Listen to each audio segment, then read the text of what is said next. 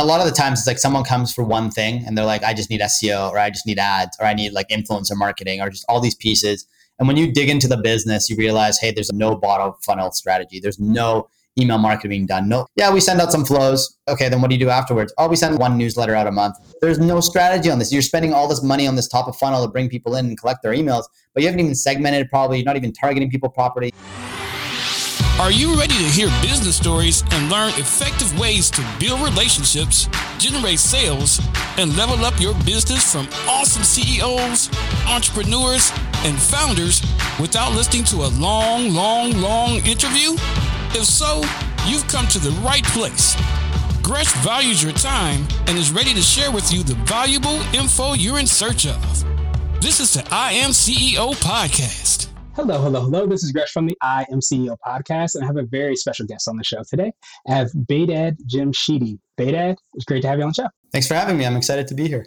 Yeah, super excited to have you on. And of course, before we jumped into having a great interview, I want to read a little bit more about Behdad so you can hear about some of those awesome things. And Behdad started CJAM marketing after realizing that most business owners don't know how to evaluate the value of a marketing agency or assess their own needs. Since every business is, is different, not only in their needs, but where they're at in their growth process, it isn't a one size fits all. In the past four years, Behdad or B has met with and assessed 710 plus marketing agencies and vetted them down to a lean 90 preferred partners across all marketing niches. After pairing hundreds of businesses with the right partners, he's found his skill set lies in the matchmaking process.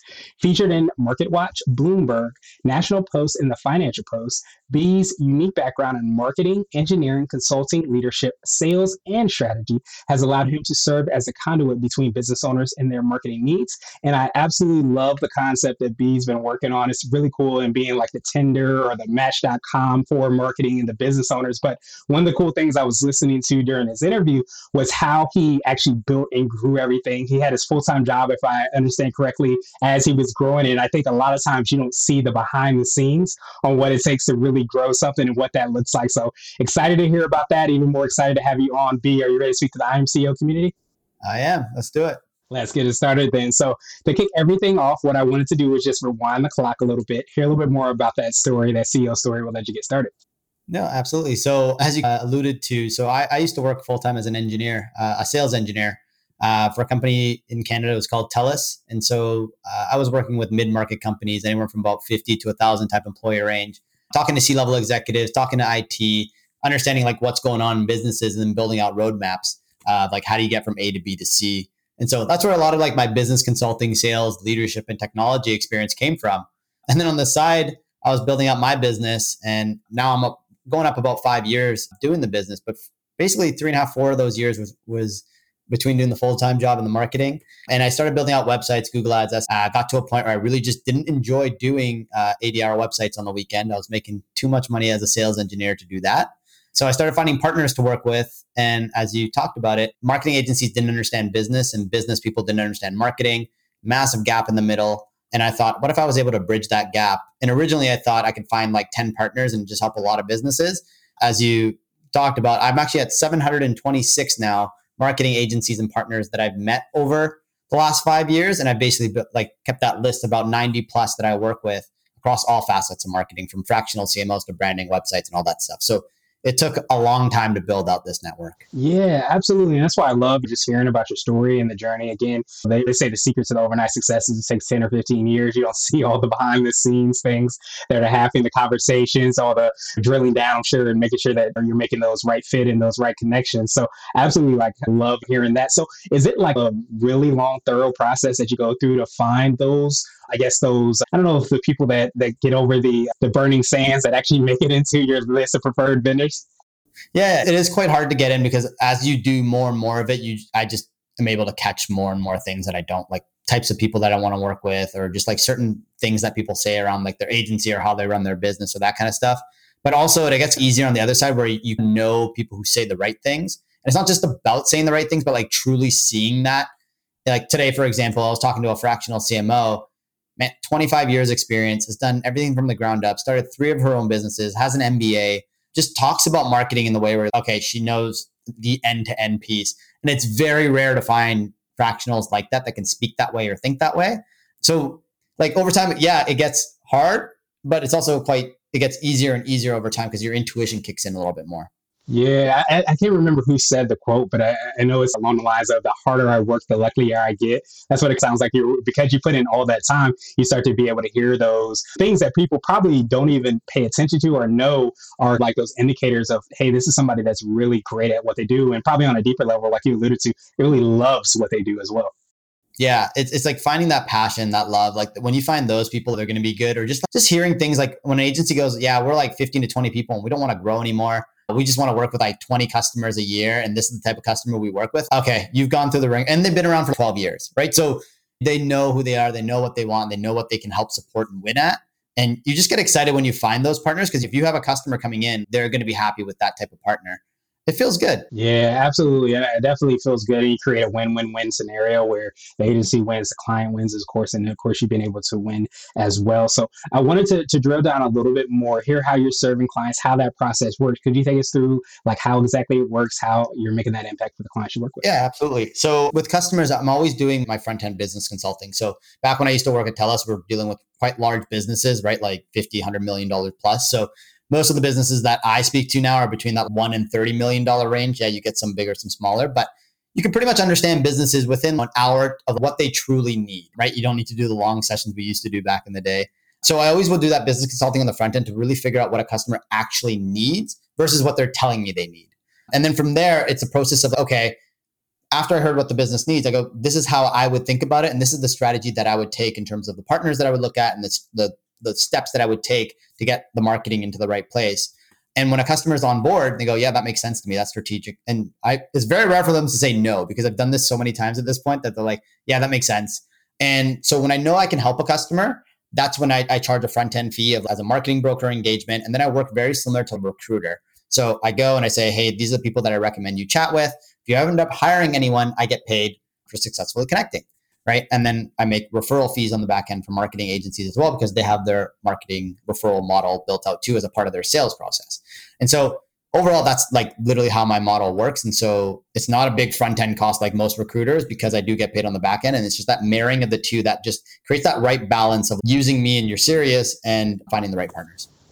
Yeah, I, I, love how you go, and I think it's deeper as far as like having those conversations and, and knowing exactly like what that fit would be. Not even just hey, these are the personalities that mesh well together. This is actually the strategy that we're thinking of, and you making that connection to saying this is probably the agency or the company or the CMO or whatever it is, a fractional, whatever it is that could kind of, which is the biggest thing, execute on what that strategy is. Exactly. Yeah. And to give you like it just maybe more of a direct example uh, mm-hmm. of one I just had recently was dealing with a customer that was like, look, we've worked with one marketing agency in the past. They did well, but they owned our website and they owned our Google Ads account. So that's like red flag mm. times two. So they moved away from that partner and tried two other businesses, two other agencies that didn't work over the three to six months. And they're like, B, can you help us find another agency or partner? And I was like, cool, yeah, no, I can help. As you dig into the business, though, you start understanding the founders like, oh, I want to really niche down. We are in the health space. We do cosmetic surgery and all this different kind of stuff. We want to create this like really high end luxury type service. I'm not going to use the numbers or anything to, to protect their thoughts, but when they said something like that, I was like, okay, this changes because one, is it do you want me to find you an agency that's just going to help you get you more leads based on what your current model is? Or are you hyper niching into this like high end service? And do you actually know if people actually want it? Like, how big's your email list? Have you actually done the research? Have you done the surveys? Have you done the stuff to go? If we shift our entire strategy, which means we have to shift our entire messaging and we have to fix the, the website and then we have to fix all of our ads, like you have to go through a whole process to change your service model to be niche. Have you done the research upfront to do that? And so I told them like you have two two ways to go about this. One, you either need to hire someone super strategic that can do the market research before you invest tens of hundreds of thousands of dollars into this to make sure it's the right path, or do you keep what you currently have and use that as a, an additional product line that you add in that 5% of your customer base might use, but you still have your core offering that's making you your seven figures a year currently. And so not a lot of people will do that. If you go to an agency, they, they'll just sell you their agency stuff. They're not going to tell you you need a strategic resource to figure out this next piece. They'll pretend they can do it, but they can't. Yeah, I, no, I appreciate you really breaking that down. So uh, I wanted to, to drill down more and hear, hear a little bit more on something that you said um, that really resonated with me, where you said a lot of times the clients or the people that come to you, think that they know what they want, but they don't actually know what they want. Is usually by having those conversations, drilling down more, you usually find that information. Do you find that's the case a lot where people hear buzzwords or hear that the things that they should do, but when you actually have those conversations, it ends up being something else or maybe more refined or more drilled down. Do you find that happens a lot? So many, so many times. And a lot of the times it's like someone comes for one thing and they're like, I just need SEO or I just need ads or I need like influencer marketing or just all these pieces. And when you dig into the business, you realize, hey, there's no bottom funnel strategy. There's no email marketing being done. No, yeah, we send out some flows. Okay, then what do you do afterwards? Oh, we send one newsletter out a month. There's no strategy on this. You're spending all this money on this top of funnel to bring people in and collect their emails, but you haven't even segmented probably. You're not even targeting people properly. You haven't cross selling properly. There's so much missing in the overall funnel that when I start highlighting those things, you go, oh wow, yeah, no, we don't know what we're doing. And a lot of the times, even, there's no strategy even at the top end. The whole system has to work together. Yeah, I appreciate you sharing that. So, do you feel like that's part of what I would call like your secret sauce? It can be for yourself, the business, or a combination of both, but it's something that you feel like sets you apart and makes you unique. I, I almost wonder if it is that I'm going to use the word holistic kind of outlook you have on business, whether you're talking with clients or even building your business. It sounds like you're able to see the forest for the trees and see that it's not just this one thing. It's how are these things going to interconnect in order to reach your goal or sometimes when it's happening not reach your goals and how to alleviate or fix that. Yeah absolutely. One of my secrets in my business is I, everything that i do is typically long term like i did all the long term stuff first before i started even thinking about any of the short term stuff. When i'm talking like short term stuff i'm talking like linkedin cold reach outreach like email outreach like google ads facebook ads. I don't even run ads yet but i will be soon because now I actually have a funnel that I want to build into it because I have a whole holistic strategy behind my email marketing stuff that's giving business owners a lot of value.